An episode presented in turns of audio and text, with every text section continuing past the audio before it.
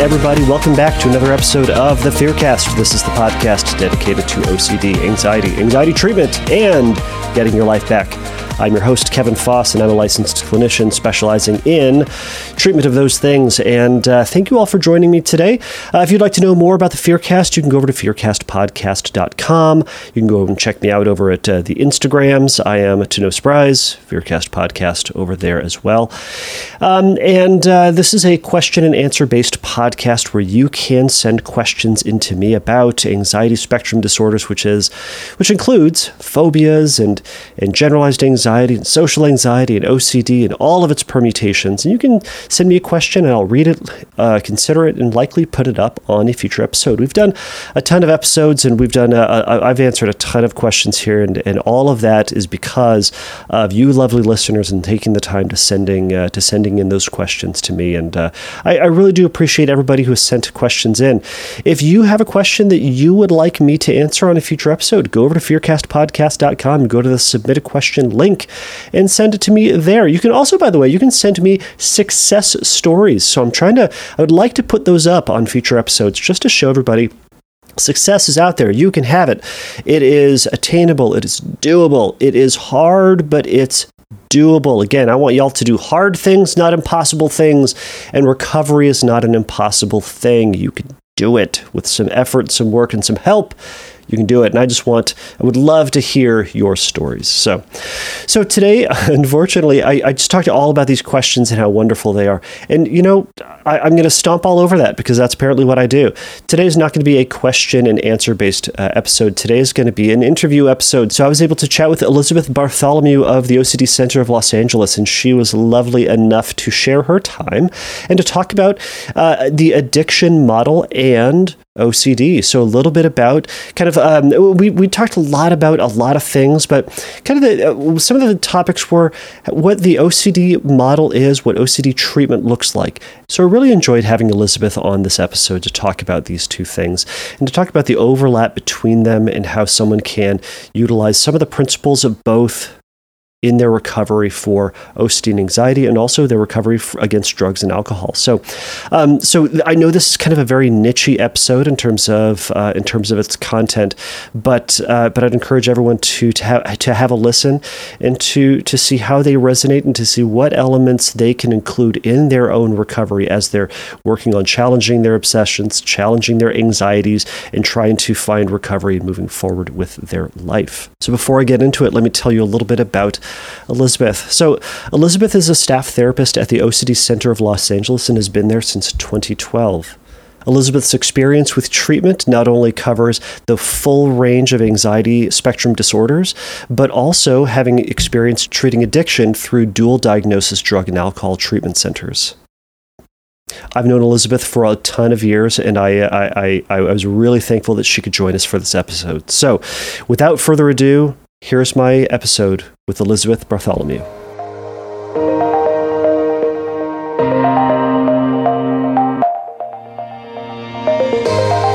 Right, Elizabeth Bartholomew, thank you so much for joining us here on the podcast. So, I'm really happy for you to join us to talk about the overlap between uh, cognitive behavioral therapy and 12 step programs as they pertain to OCD treatment, anxiety treatment. Because um, I think maybe a lot of people think that CBT and 12 step might be incompatible with one another. They th- might say there's there's a lot of similarities between the two, but um, you, you, have you have a, an interest in both of these programs or both of these uh, methods of treatment. And uh, so I'm happy to have you join us to talk about uh, the two. Thank you for having me, Kevin. Absolutely. Well, why don't you first? All right, let's launch in.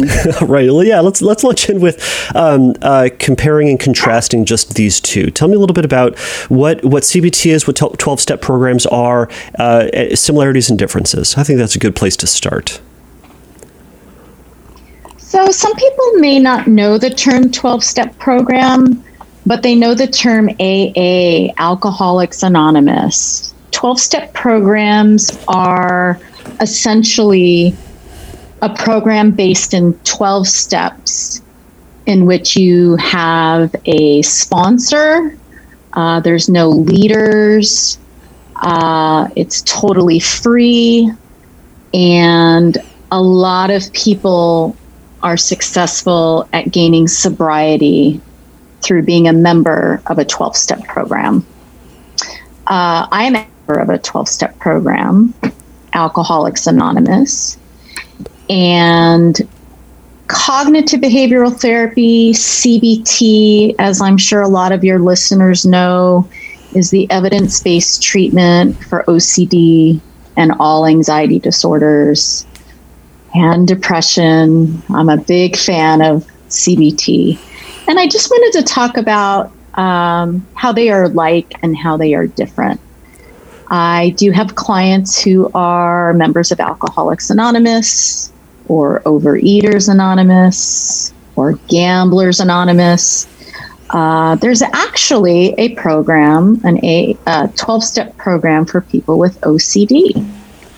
There's a 12 step program for people with excoriation disorder, or what we call compulsive skin picking. The joke is there's a 12 step program for everything. So I'm just going to go launch into number one, unless you have a question. Uh, not not just yet. Launch into number one. I think that's a, a, a good plan. Number one, they are both action oriented. In Alcoholics Anonymous, chapter six, it's an actual book, is a book. There's a chapter called Into Action. Mm. So okay. it's not like you just walk into an AA meeting and you're struck sober. There's a lot to do if you're a member of a 12 step program. There's a lot of action to take. And then with cognitive behavioral therapy, if any of your listeners uh, are in a CBT group or are working with a CBT therapist, it's very homework heavy. There's a lot to do. And so they're both very action oriented. Mm-hmm. Another thing that is similar between a 12 step program and cognitive behavioral therapy is they both require willingness. Mm. Yeah, tell me the old saying that. is that Oh, I'm sorry, Kevin. There's a little delay. there, there is a delay. That's fine. Um, but yeah, so you, so you're saying it requires a little bit of willingness, and um, well, tell me a little bit about how willingness impacts treatment. So, as a specializing in OCD and anxiety disorders, uh, there's two things that are important. My clients need to be willing and they need to have insight. And in Alcoholics Anonymous, member needs to want to stop drinking, needs to want to have a different life. The old joke is 12 step programs are not for people who need it, it's for people who want it. Mm. I like that. I like that a lot. Yeah. So uh, you said there's. Um, oh man, I should have written this down. I got distracted by something else. So you, we're kind of talking about uh, willingness versus insight. Think you had said something to that effect. Well, willingness in addition to insight. Willingness in addition to insight. Is there a difference between the two in your in your mind, and is there one that's more important than the other? Mm, that's a great question. Yes, willingness is way more important. Because here's the thing about insight, which is a fancy word for self awareness. As our anxiety increases, our insight decreases. Mm. As our willingness and OCD and OCD is an anxiety disorder in 12 step programs, the member or the person who's seeking sobriety, their job is to be willing. The sponsor's job is to guide them through the 12 steps. As a clinician treating OCD, it's my client's job to be willing to want to get better and it's my job to take them through the treatment protocol. And that's another similarity between 12 step programs and CBT for OCD. Okay. So let's say you have someone who's in the in the process who is who wants who who wants to get who well, I say wants wants to get started, wants to get uh, wants to make progress either with uh, uh, alcohol recovery or um, or or CBT and and um, uh, OCD recovery, but they have a, a, a, a they have, they have, difficulty, right? They have difficulty with their willingness. It may be kind of shaky. Some days, uh, uh, some days they really want it, and other days, man, they just kind of want to fall back into their old habits. What, what is something that you, as a guide, or you know, or you as a sponsor, are going to can do to help someone get their willingness back or get it more consistent uh, in, in their life for treatment? Well, first of all, Kevin, I'm going to normalize it. Okay.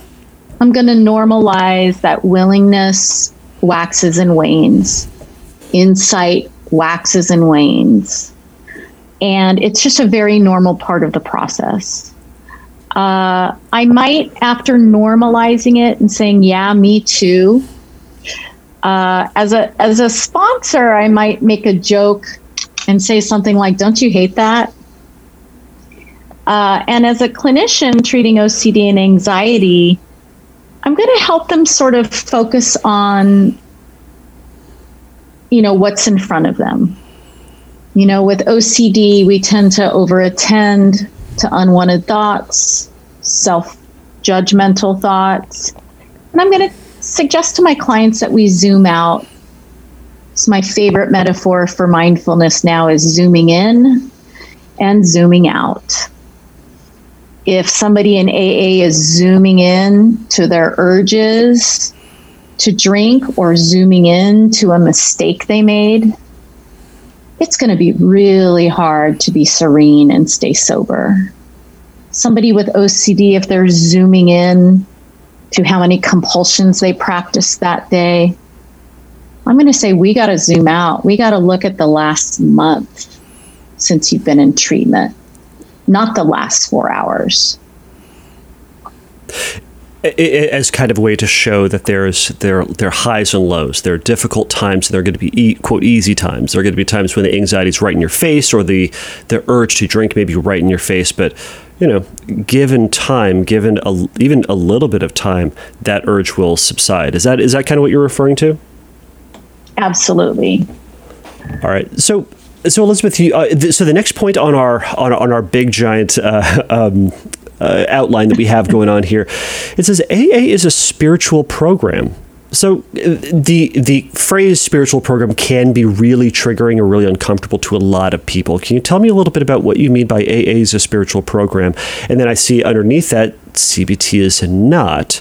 So tell me a little bit about that. So some people I guess so I'm comparing and contrasting. So I'm going to contrast AA and CBT around the idea of spirituality. AA is a spiritual program in general, though I'm not an expert. The goal of AA is to admit powerlessness over alcohol. And once you've admitted powerlessness, you seek your power from a higher power. Some people call it God, religious people it's specific to their religion. The old joke in AA is all you got to know is that there's a power greater than yourself and it's not you. So there is praying, there is meditating, there is a lot of what some people distastefully refer to as God stuff. Okay? if you became a client of mine at the OCD Center and wanted treatment for OCD, spirituality, religion, God is not a part of what we're going to talk about. However, we are going to talk about mindfulness. And so, in some ways, you can see that as a similarity as well. Mindfulness is a big part of our treatment protocol.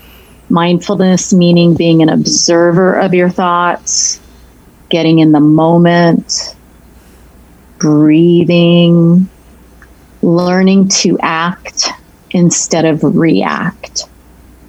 In Alcoholics Anonymous, the spiritual part of the program helps people act instead of react.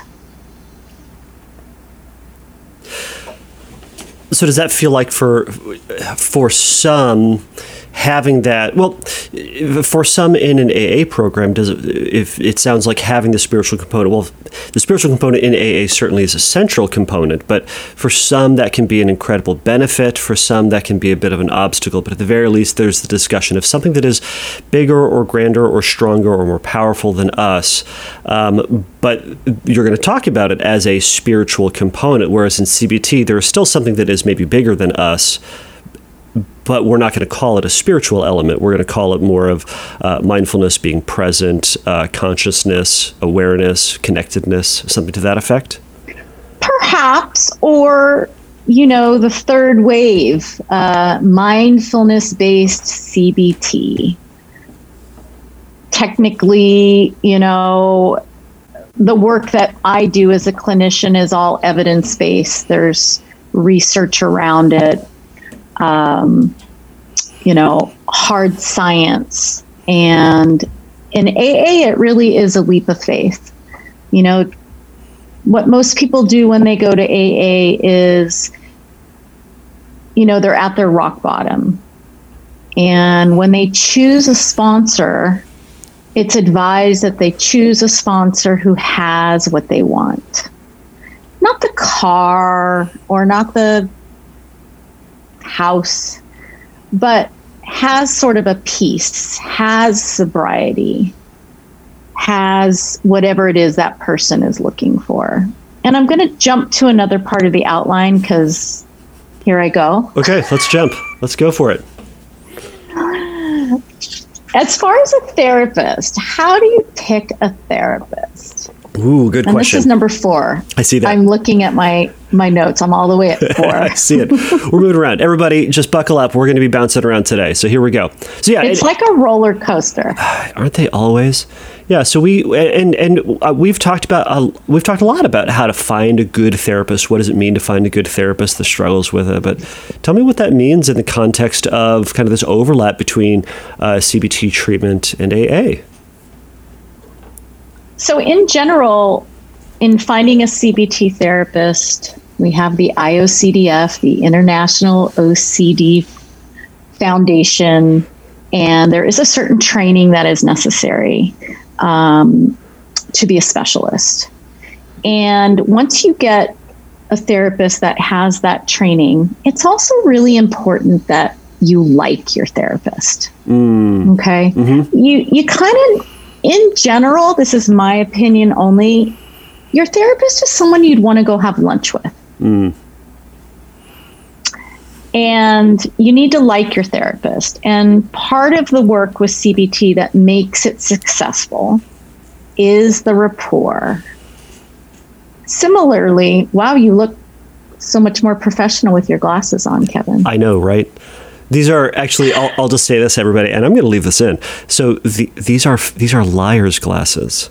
These are uh, computer glasses because my sleep get gets all messed up when I'm staring at the computer for 100 hours a day. So I got these, but you know what? I look so much smarter, don't I? You look very smart. I look very smart. It's it's alarming, right? I went all those years looking like a big dum dum without glasses. So anyways, these are all the jokes, everybody. All right, so sorry, we we got sidetracked, everybody. I've, I, I'll say this in the beginning if they has haven't heard this before. I've known Elizabeth for many many years, so we've we've had plenty of times to make silly jokes, and we've known each other for for um, uh, good times and bad. So uh, if we get sidetracked and start to be goofballs, I apologize, but also I don't apologize even a little bit. So, anyways, Elizabeth, keep going. We're talking about uh, uh finding your therapist. Do you want to find a therapist that's that you like that seems fun. I mean, not it seems fun, but seems like you'd want to be in their company and talk with them. Mm-hmm. Similar to a sponsor, you know, um, in general, you pick a sponsor who has what you want. And so those are some similarities between 12 step and CBT. And I want to encourage your listeners, Kevin, that if they meet with a CBT therapist and it doesn't feel like a fit, that is okay. It is okay to make a change. In general, my advice to my clients is don't make your decision on the first, whether it's a first date or the first session with your therapist. I always recommend a second one, a second visit. But it's okay to make a change. You're not committed. And my uh, FaceTime is about to ring. Hi, it happened just like I was afraid it would, Kevin. We knew it would. We knew it would. But I, I, really like this point, and I think that's something that, that really needs to be punctuated to a lot of people. That, uh, you know, there are a lot of therapists out there, and there are a lot of awkward therapists out there. And I say awkward therapists because I've I've known some. I am one. But you know, I, I tell all my clients, if at the end of if at the end of a session or two, you just go, man, Kevin's just a big old weirdo, and I don't want to talk with him at all great. Then I want to try to f- connect that person with someone with, with whom they feel more comfortable, with whom they feel that they want to talk to, because I could be the best therapist on earth. But if they don't want to talk to me or if they feel uncomfortable, we're not going to get any work done. And it's just going to be wasted time for everybody. So I, I think this is a really valuable point for people to know that they can skip. Now, what happens? if they just can't seem to find a therapist. If they go from therapist to therapist to therapist to therapist because they can't seem to find one that quote fits this uh, th- this kind of rubric. What would you say to that person? That's your OCD. okay, and so expand on that just briefly, if you could. well, as as we all know, uh, some people who suffer from OCD are looking for a just right feeling.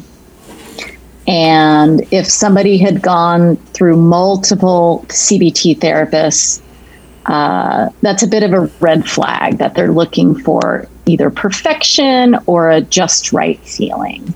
Mm-hmm. Right. So that's certainly something to be aware of. And if you are those people who are jumping from person to person to person, looking for that just just right fit, that may be something that to practice sitting with. Now, again, I think th- th- these two points seem to be um, incompatible with one another, but but that's something to look at and to chat with with a therapist if you find yourself going through that pattern. In other words, the common denominator here actually may be you, not the therapist. But in a lot of cases, ha, ha. don't you hate that? Yes, yes, I do. I hate that. oh man. All right. So, it, it, so is there anything else you'd want to add to this point? Uh, no. I'm wondering if you'd be willing to jump again. Let's jump. Where are we going to time travel to? Let's jump to number three. Ooh, that was a good one. Okay. okay, so another difference between 12 step programs of CBT is 12 step programs in general are ongoing. Hmm. Cognitive behavioral therapy and exposure and remo- response prevention is considered short term. And this is what I love about being a specialist is that clients get better. There is often a beginning, middle, and an end to treatment. Now, don't get me wrong, I have clients from 2013. We got through their hierarchy, we did all the exposures. Uh, they quote unquote completed treatment, they got symptom reduction. But then they just wanted to hang out with me because I knew so much about them. And now we just talk about life stuff. So, yes, I've had some clients who started with me for their OCD, and I have become their, you know, individual therapist. AA is ongoing. Now, there's different opinions on this, but in general, you can't be recovered from alcoholism. Now, a lot of people will argue this. So I'm just going to go with the approach I take as a sober member of Alcoholics Anonymous. And what works for me is that every day I am recovering from the disease of alcoholism. I'm never done. Mm-hmm. As far as the 12 step go, you work the 12 steps, and then guess what? You work them again, and you work them again, and you work them again. And you can work all 12 steps in a half hour. Okay. The 12th step of Alcoholics Anonymous is to share the message.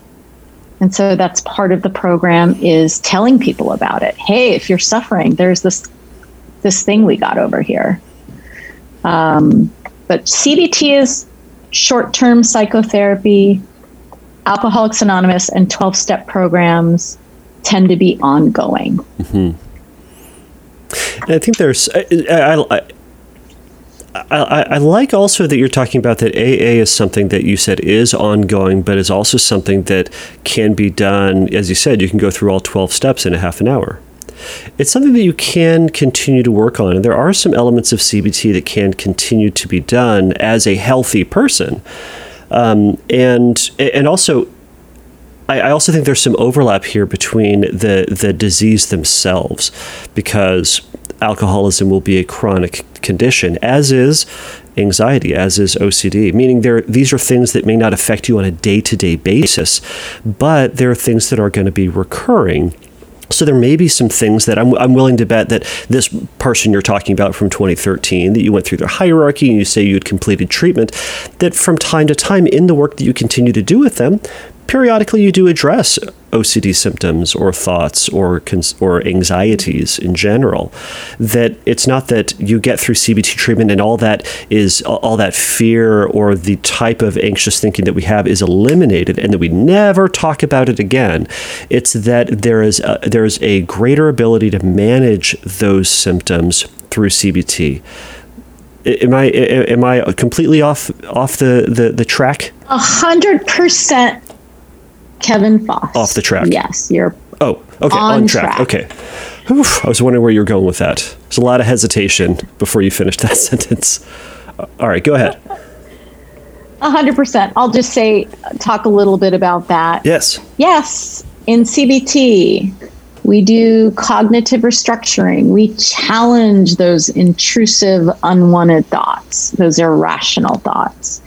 We have to get quiet. We have to breathe. We have to zoom out as part of mindfulness. And we have to do what scares us. So you're absolutely right, Kevin. This client from 2013, OCD can get triggered again, and we're back doing the same stuff. Right. And and therefore it's not considered a failure when that happens either. It's it's expected. Absolutely not. It's normal. Right. It's, you know, similarly, I, I, I, go through this point really just for someone out there who may be l- listening to this episode. They, they may have that all or nothing perfectionism mindset where I'm going to go into treatment, I'm going to, quote, get fixed. Right. Where there is a, and to borrow an AA term, there's going to be a relapse. There's going to be, not maybe kind of, sort of, not, you know, in weird circumstances or extraneous circumstances, but in treatment there are relapses because as you know the, the simple statement you know if you, if you could have done it you would have done it already right? Mm-hmm. i'm sure every single person who's listening to this episode has had a family member or even themselves say why don't you just stop? As if it was that easy. But mm-hmm. alas it's not. So when relapses happen we just we, we go back to the beginning. You go back to step one. You go back to uh, you go back to the tools in cbt that work so yeah, mm-hmm, absolutely. Awesome. Anything else you'd want to add to add to this point?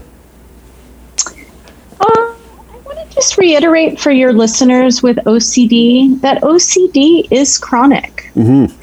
That there is no 100% cure for OCD, but you can get symptom reduction.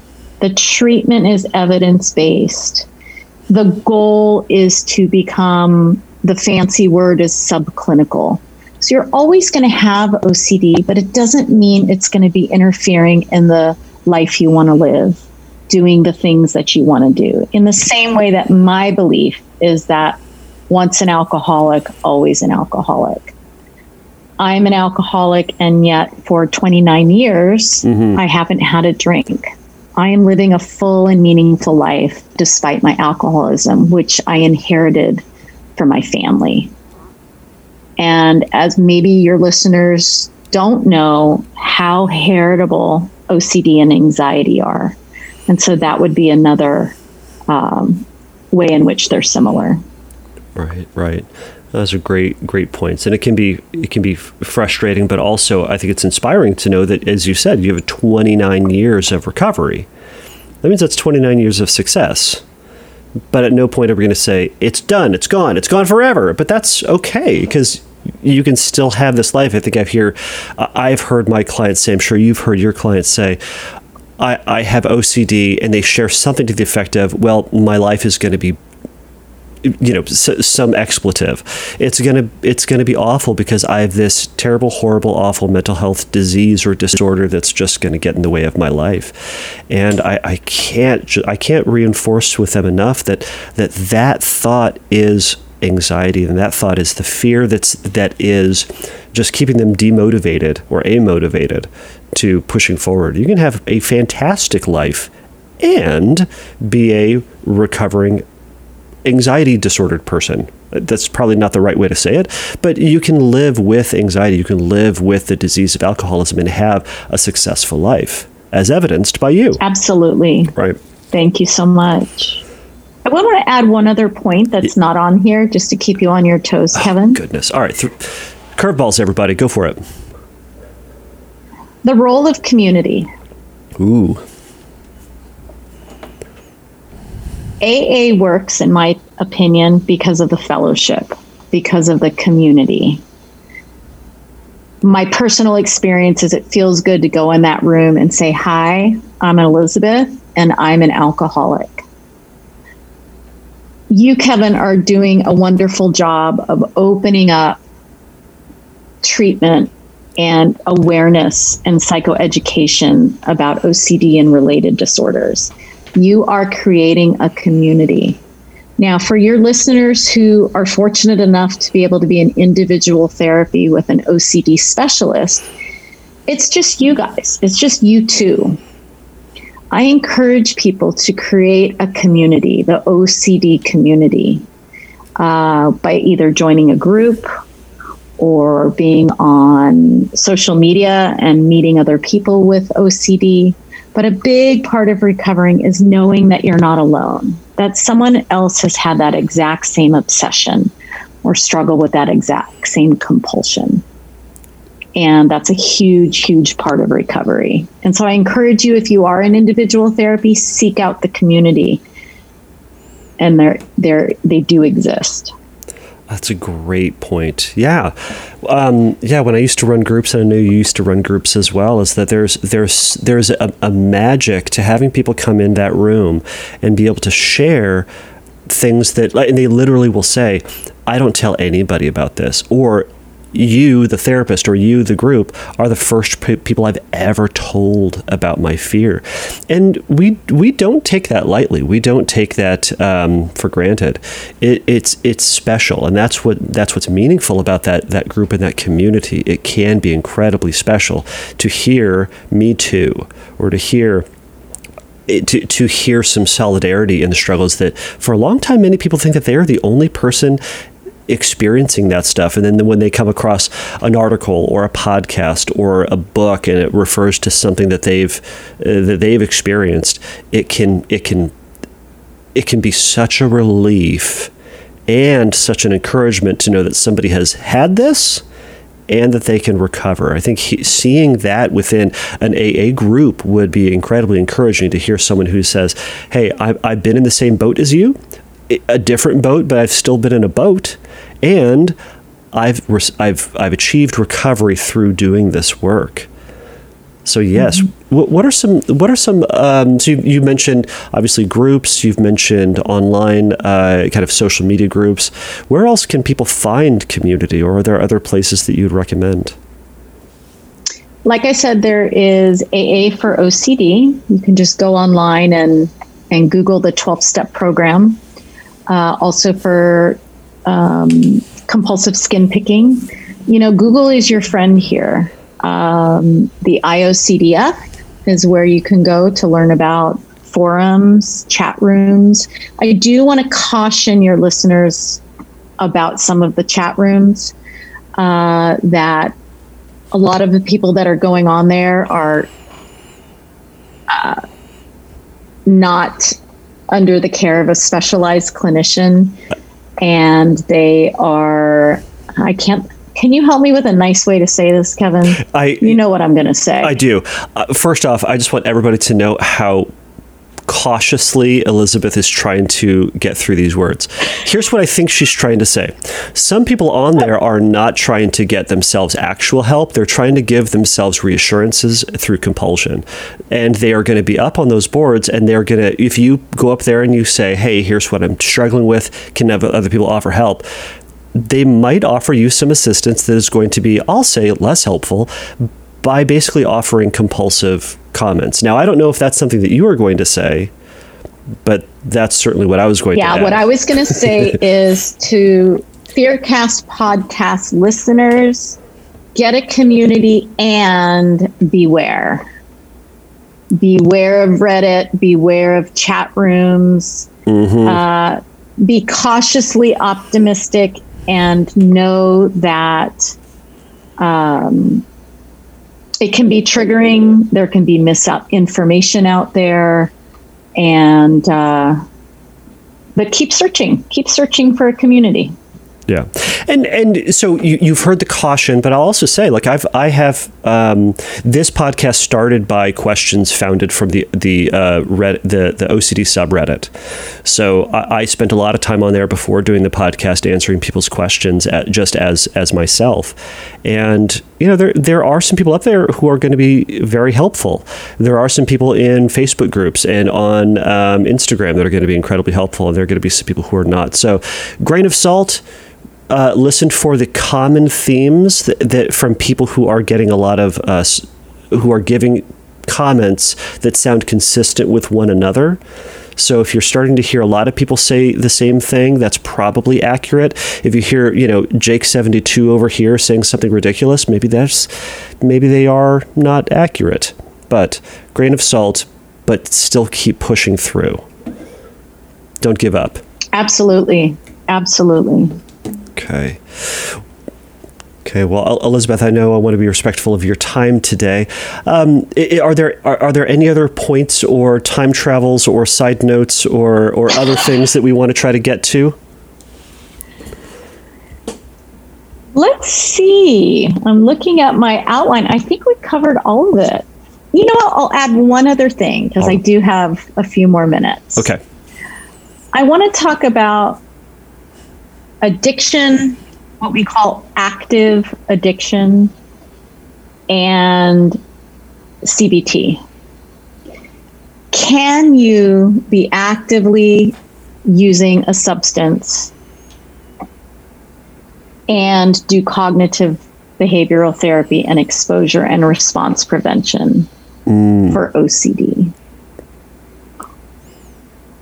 No, you can't. All right, you just, just can't. You just can't. I'm sorry, just no. I bring this up because I have clients who use the substance to self medicate. They get an intrusive thought, they're very anxious, they're panicking, they use their substance to try to reduce their anxiety and because this has become a pattern, they have then become addicted to the substance. And they approach me and say, Yeah, sometimes I do this thing over here, but it's not a problem. Um, will you help me with my OCD? And I say, Absolutely. But we have to keep in check, we have to keep checking in with the client on that substance use because sometimes it gets to the point where they have to deal with the substance use first before I can help them with the evidence based treatment for OCD. It becomes a barrier and an obstacle. That's a really good point. And, and to, to help define that a little bit further, when you say a- active use, do you mean is that any any drug? Is that any alcohol? Is that so? For example, if someone is, wants to do CBT treatment, are, do they need to be one hundred percent sober throughout the entire process, or can they can they have a drink? Absolutely not. Okay, Absolutely not. Uh, and without getting too specific, Right. I do have clients who recreationally drink, who recreationally uh, use THC, who, uh, and none of this is a problem. The only thing I require of my clients is that they are not drunk or high during session. Now, that sounds like common sense to some of us, but for people who it's starting to become a problem who or who are active addicts, it's not that easy. So no, you don't have to be a sober member of a 12-step program to to work with me or to do CBT. But sometimes it gets to the point where I have to have the hard conversation with my clients that my hands are sort of tied until you work on that. Right, right. And I think that's a really good point to, to add there. Yeah, and I, I have the same policy with my clients. You know, certainly no drinking before, no drinking or smoking before sessions, but also uh, no drinking or smoking till at least an hour after an exposure, because sometimes people will, you know, just say, "Oh, I'll just take a, I'll have a drink to take the edge off, and now I'll do this thing." There's a reason they call alcohol liquid courage. It's because it takes away that the the the pain and discomfort of the anxiety, but in CBT treatment and exposure and response prevention, that's what we're trying to do is to feel the feelings and to say, I can feel the pain and the sting of this, and that's okay. In other words, I don't need the quote liquid courage to do this. And we start to separate those two and we start to relearn I can do this without substances. But again, as you're saying, if someone's recreationally engaging with this outside of exposures and not as a self medicating procedure, great, go for it, so long as it's not causing a problem in your life. And for clarification, Kevin, when I say active addiction, Yeah, that would be as if I started drinking again. right. Okay. So I am an addict. I am addicted to alcohol. I am an alcoholic, but I am not in active addiction right now mm-hmm. because I'm clean and sober. So just I wanted to clarify the two terms. Right, right. So I think that's an important clarification because I think so, some people get get worried of that. You know, they they're not going to be able to do anything. It's it, it's not the case. We're not the biggest killjoys, despite despite what people may think about us. That's anyways. You get the idea, everybody. So um, so Elizabeth, I think, so anyways, thank you for, for so much for that point. So, uh, so in the sake of time, is there anything else that you'd want to add? I mean, we've gone we've gone through a lot of information, comparing and contrasting CBT treatments with AA uh, AA programs and the different types of AA programs.